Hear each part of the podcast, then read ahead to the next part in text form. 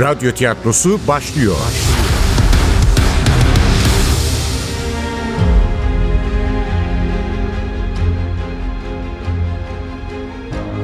Sergey Nikolaevich Cherkovski'ye ne oldu? 1. Bölüm Eser Ahmet Ümit Seslendirenler Başkomiser Nevzat Nuri Gökaşan Ali Umut Tabak Zeynep Dilek Gürel Şefik Umut Aksoy Leyla Baturgil Neslihan Arslan Sergey Hakan Vanlı Samara Baturgil Esra Şaşmaz Efektör Cengiz Saral Ses Teknisini Erman Gündüz Yönetmen Aziz Acar Cinayet soruşturması sadece bir katili bulma faaliyeti değildir. Sayıları kişilerden, işlemleri olaylardan oluşan karmaşık bir matematik problemini çözmek de değildir. Doğrudan insanı anlama uğraşı, yaşamak için doğru yöntemi bulma çabasıdır.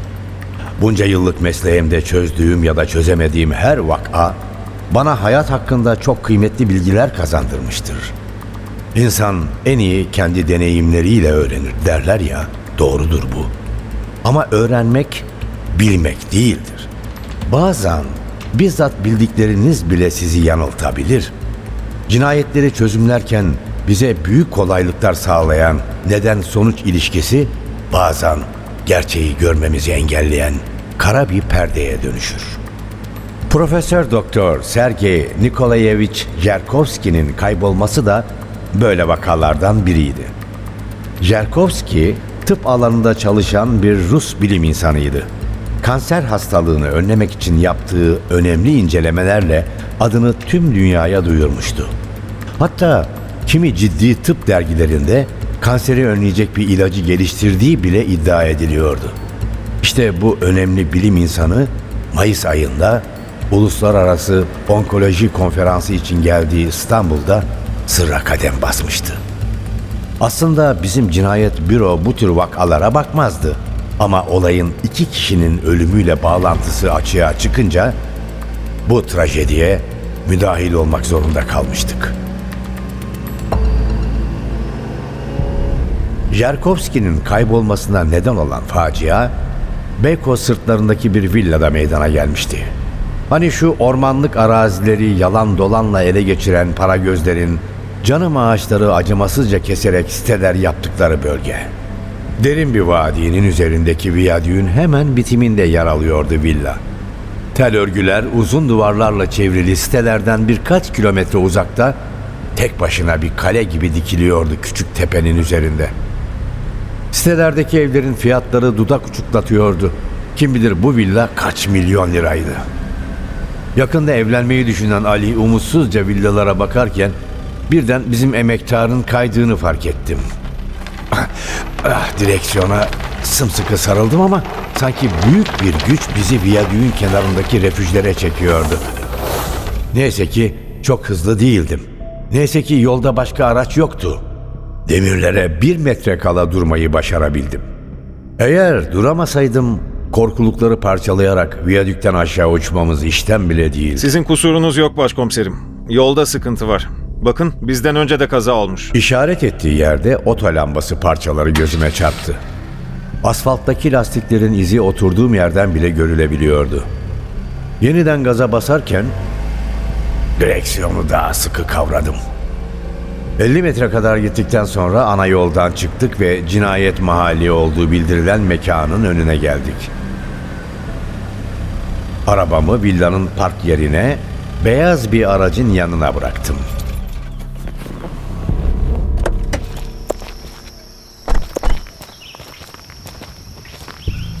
Kapıdan içeri girince özenle düzenlenmiş geniş bir bahçe karşıladı bizi. Erguvanlar çoktan açmıştı. Manolyalar, kestane ağaçları, çınarlar. Yüzme havuzu henüz doldurulmamıştı ama masa ve iskemleler dışarı çıkarılmıştı. İki katlı villanın taş merdivenlerinin önünde durmuş etrafı incelerken duydum Zeynep'in sesini. Buradayız başkomiserim. Kurban burada yatıyor. Anında ışıdı bizim köfte horun yüzü kolay değil. Sevgilisini görmüştü.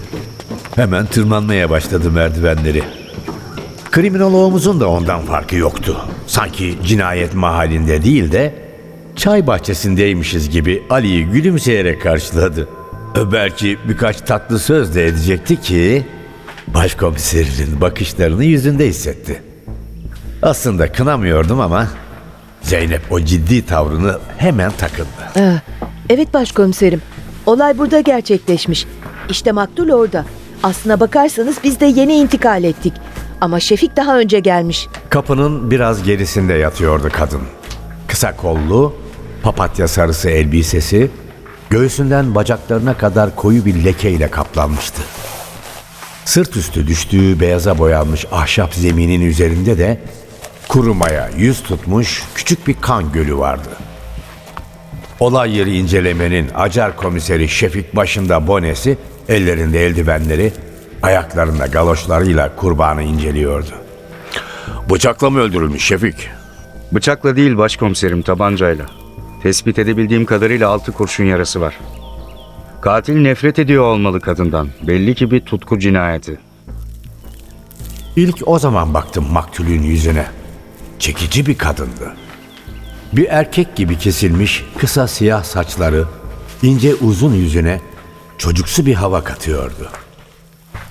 Kalemle çizilmiş gibi düzgün kaşlarının altındaki kömür karası gözleri donuklaşmıştı ama bu katı ifade bile bozamıyordu güzelliğini. Katil profesyonel biri değil. Altı kovanı da bulduk. Hiçbirini toplamamış. Eğer silahı ruhsatlıysa yakalamamız an meselesi. Adı neymiş kadının? Leyla, Leyla Baturgil.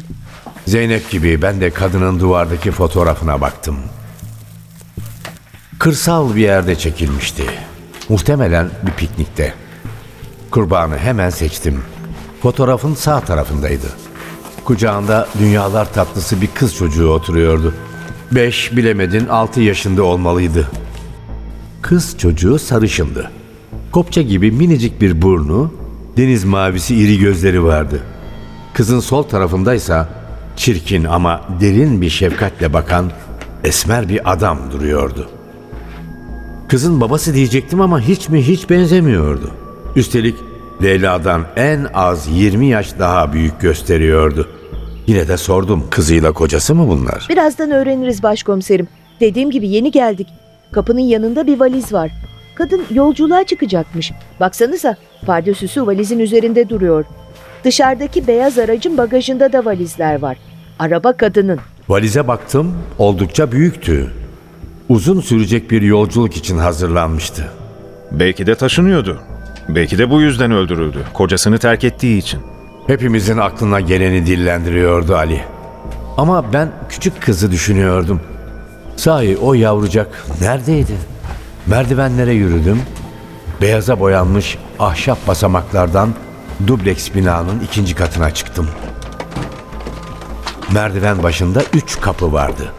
Aralık olanından küçük bir yatak görünüyordu. Oraya girdim. Pembeler, kırmızılar, maviler, yastığın üzerinde oyuncak bir bebek. Kızım Aysun'un odasından çok Azez'inkine benziyordu. Öyle ya, çocuklar için alınan eşyaların bile zamanı geçiyordu. Acı bir his kıpırdadı içimde. Büyümesine izin vermedim. Geniş dolabın kanadını açtım. Küçük bir kız çocuğunun rengarenk giysileri dışında hiçbir şey yoktu. Gözlerim odayı taradı yeniden.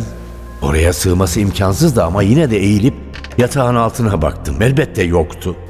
Pencere kenarındaki masanın üzerinde duran rengarenk defterlere yaklaştım. En üstteki pembe kapaklı defterin sağ üst köşesine yapıştırılmış bir etikette inci gibi bir el yazısıyla Samara Baturgil yazıyordu. Defterin sayfalarını karıştırırken bir fotoğraf düştü masanın üzerine. Anne yoktu. Samara ile aşağıdaki fotoğrafta gördüğüm şahıs siyah lüks bir otomobilin önünde sevgiyle sımsıkı sarılmışlardı birbirlerine. Adamın üzerinde Superman tişörtü vardı. Fotoğrafın arkasını çevirdim. Yine o inci gibi yazı çıktı karşıma. Babaların en tatlısı mazlum baba. Demek adam gerçekten de kızın babasıydı. Yani kurbanın kocası. Çıkmadan son bir kez daha baktım odaya. Kız kesinlikle burada değildi. Yeniden merdiven başına geldim. İki kapıdan soldakini açtım. Kocaman bir yatak odası belirdi gözlerimin önünde. Yerde ipek halılar, içeride kapısı açık bir ebeveyn banyosu. Ama ne yazık ki küçük Samara burada da yoktu. Yeniden sofaya çıktım. O anda bir fısıltı duyar gibi oldum. Pencere aralıktı, rüzgar diye düşündüm. Pencereyi kapattım. Aynı fısıltı bir kez daha çalındı kulağıma. Üçüncü odanın kapısına yaklaştım. Yanılmamıştım, ses buradan geliyordu. Korkma Minnoş. Korkma. Yine kavga ettiler. Korkma Minnoş. Yine barışırlar. Kapıyı ittim. Küçük bir odaya girdim. Her tarafta dolaplar, çekmeceler, her tarafta giysiler. Sanırım gardırop olarak kullanıyorlardı burayı. Ama ben içeri girince ses kesildi. Birkaç adım attıktan sonra gördüm onu. Büyükçe ahşap bir sandığın arkasında kırmızı bir halının üzerinde oturuyordu. Kucağında oyuncak beyaz bir tavşan vardı. Beni fark edince irkildi. Islak mavi gözleri endişeyle iri iri açıldı. Gülümsedim. Merhaba Samara. Minnoş'la mı konuşuyordun? Sen annemin arkadaşı mısın? Evet, annenin arkadaşıyım ben. Adım Nevzat. E, Nevzat amcan. Nereden bildin annenin arkadaşı olduğumu? Annem söyledi. Gelip bizi alacakmışsın. Birlikte uçağa binecekmişiz. E, binecektik tabii ya. E, baban da gelecek miydi bizimle bu konuda bir şeyler dedi. Cesedi almak için gelen ambulans olmalıydı. Küçük kız telaşla kapıya baktı. Minicik bedeni titremeye başladı. Minnoş'u bırakıp elleriyle kulaklarını tıkadı. Neyse ki ses çok sürmedi. Bitti mi? Bitti bitti. Niye o kadar korktun ki sadece ses? Bilirsin bazı arabalar böyle sesler çıkartabilir. Onu sormuyorum ki. Annemle babamın kavgası bitti mi? Ha bitti. Bitti de e, e, neden kavga ettiler ki? E, biz seninle uçağa binecektik ya. Annem kimseye söyleme dedi. Babama sürpriz yapacakmış. Bavulları topladık. Seni beklemeye başladık. Ama babam sürprizi bozdu. Babam arabasıyla gelince annem beni buraya getirdi. Bekle, ne olursa olsun buradan çıkma diyerek aşağı indi. Sonra babam bağırmaya başladı. Annem de ona bağırdı. Sonra çok gürültü oldu. Sonra patlamalar oldu. Sonra Annem, annem nerede? Annemi istiyorum. Sarılsam mı, konuşsam mı ne yapacağımı bilemedim. Tam da o anda Hızır gibi yetişti Zeynep. Ah canım gel bana. Tuhaf şey. Samara hiç yadırgamadı bu çağrıyı. Ağlamayı sürdürse de kriminalogumuzun kollarına bıraktı kendini. Kucakladığı gibi bağrına bastı çocuğu Zeynep. Yaklaştım kızın saçlarını okşamak istedim ama dokunur dokunmaz öfkeyle çekti başını. Beni annesiyle babasının kavga etmesine neden olan kişi zannettiği için mi? Yoksa babasının annesini öldürdüğünü hissettiği için mi? Bilemedim. Başkomiserim, biraz gelir misiniz? Ali elinde bir cep telefonu tutuyordu. Önemli bir mesajlaşma var. Doğrulurken Zeynep'le bakıştık. Biz hastaneye gitsek iyi olacak. Psikiyatrın görmesinde yarar var. İyi olur. Ama biraz oyalan. Maktulü kaldırsınlar, öyle git. Öyle görmesin kadını. Ambulans gittikten sonra çıkarsınız. Tamam başkomiserim. Hmm, bu tavşanın adı nedir bakalım? Samara burnunu çekerek pembe gözlü Minnoş'u anlatmaya başlarken kapının önünde dikilen yardımcıma yaklaştım. Maktule adamın biriyle mesajlaşmış başkomiserim. Bakın telefonuna. Sergey diye bir herif. Ama Ali'nin gösterdiği mesaj Sergey'den değil, Sayru öğretmenden geliyordu. Maktule adamın kimliğini gizlemek için Sayro öğretmen yazmış. İçeriğini okuyunca anlayacaksınız başkomiserim. Merdivenlere doğru yürürken mesajlardan birini seçip okudum. Merhaba Seryoşa diye yazıyordu. Merhaba canım sevgilim. Ne kadar tuhaf. Seni tümüyle unuttuğumu sanıyordum ama yazdığın iki satır bile ne kadar yanıldığımı gösterdi. Nasıl büyük bir hata yaptığımı şimdi anlıyorum. Beni affet aşkım. Sana sonuna kadar güvenmeliymişim. Yardımcım haklıydı.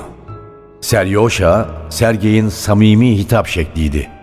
Kadın, kocası vaziyeti anlamasın diye Sayru öğretmen diye kaydetmişti adamı. Sergey'in numarasına baktım, yabancı bir ülkenin kodu vardı. Rusya'dan atılmış mesaj başkomiserim. Petersburg'dan. Türkçe yazılmış ama ne dersin yoksa adam Türk mü? Sergey ismi de sahte mi? Türk olduğundan emin değilim ama çok iyi Türkçe biliyor. Belki de bizzat Leyla öğretmiştir ona. Mantıklıydı. Yeniden telefona döndüm. Neredeyse her gün yazışmışlardı. Ardı ardına uzanan mesajların sonuncusunu okudum. Bugün 15-12'de yazmıştı Sergey. Leyla'ya sevgilim diye hitap ederek. Hazırlıklarını tamamladın mı? Hazırlıklarım tamam aşkım.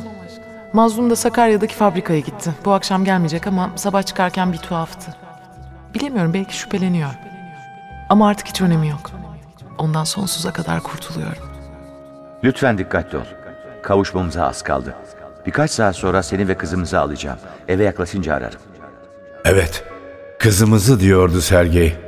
Bir an fotoğraftaki babanın yüzü geldi gözlerimin önüne. Esmer tenli, siyah saçlı, koyu kahverengi gözlüydü. Leyla da esmerdi. Oysa Samara'nın buğday başağı gibi sarı saçları vardı ve deniz mavisi gözleri. Samara, Sergey'in kızı mıydı? Niye olmasın? Peki Samara'nın babam dediği mazlum bunu bilmiyor muydu? Leyla'nın bir başka adamdan olan çocuğunu kendi kızı olarak mı kabul etmişti? Ya bavullar? Ya Leyla'nın kızını da alıp mazlumdan habersiz bir yolculuğa çıkacak olması? İlk ipuçları bunun bir aşk cinayeti olduğunu gösteriyordu. Kıskançlık nöbeti sırasında işlenmiş bir tutku cinayeti. Eğer öyleyse katil de muhtemelen Mazlum adındaki kocaydı. İyi ama niye ortalıkta görünmüyordu? Ya Sergey adındaki şu adam? O neredeydi? Ali'nin cızırdamaya başlayan telsizi böldü düşüncelerimi. Yapılan anons, Beykoz sahilinde siyah lüks bir arabada gerçekleşen bir intihar vakasından söz ediyordu. Az önce Samara'nın defterinden düşen fotoğraftaki otomobil geldi gözlerimin önüne.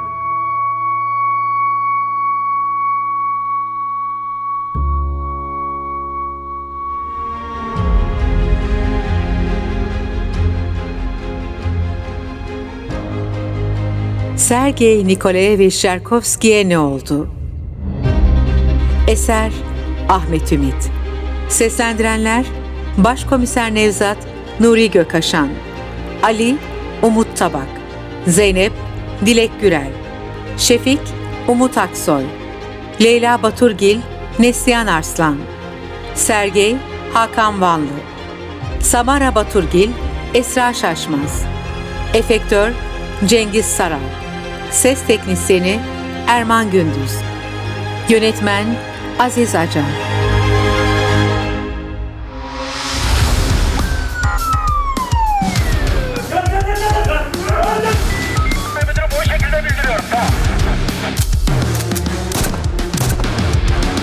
Radyo tiyatrosu sona erdi. Radyo tiyatrosu her cumartesi 11.30'da NTV Radyo'da. Kaçıranlar ve tekrar dinlemek isteyenler içinse ntvradio.com.tr'deki podcast sayfamızda.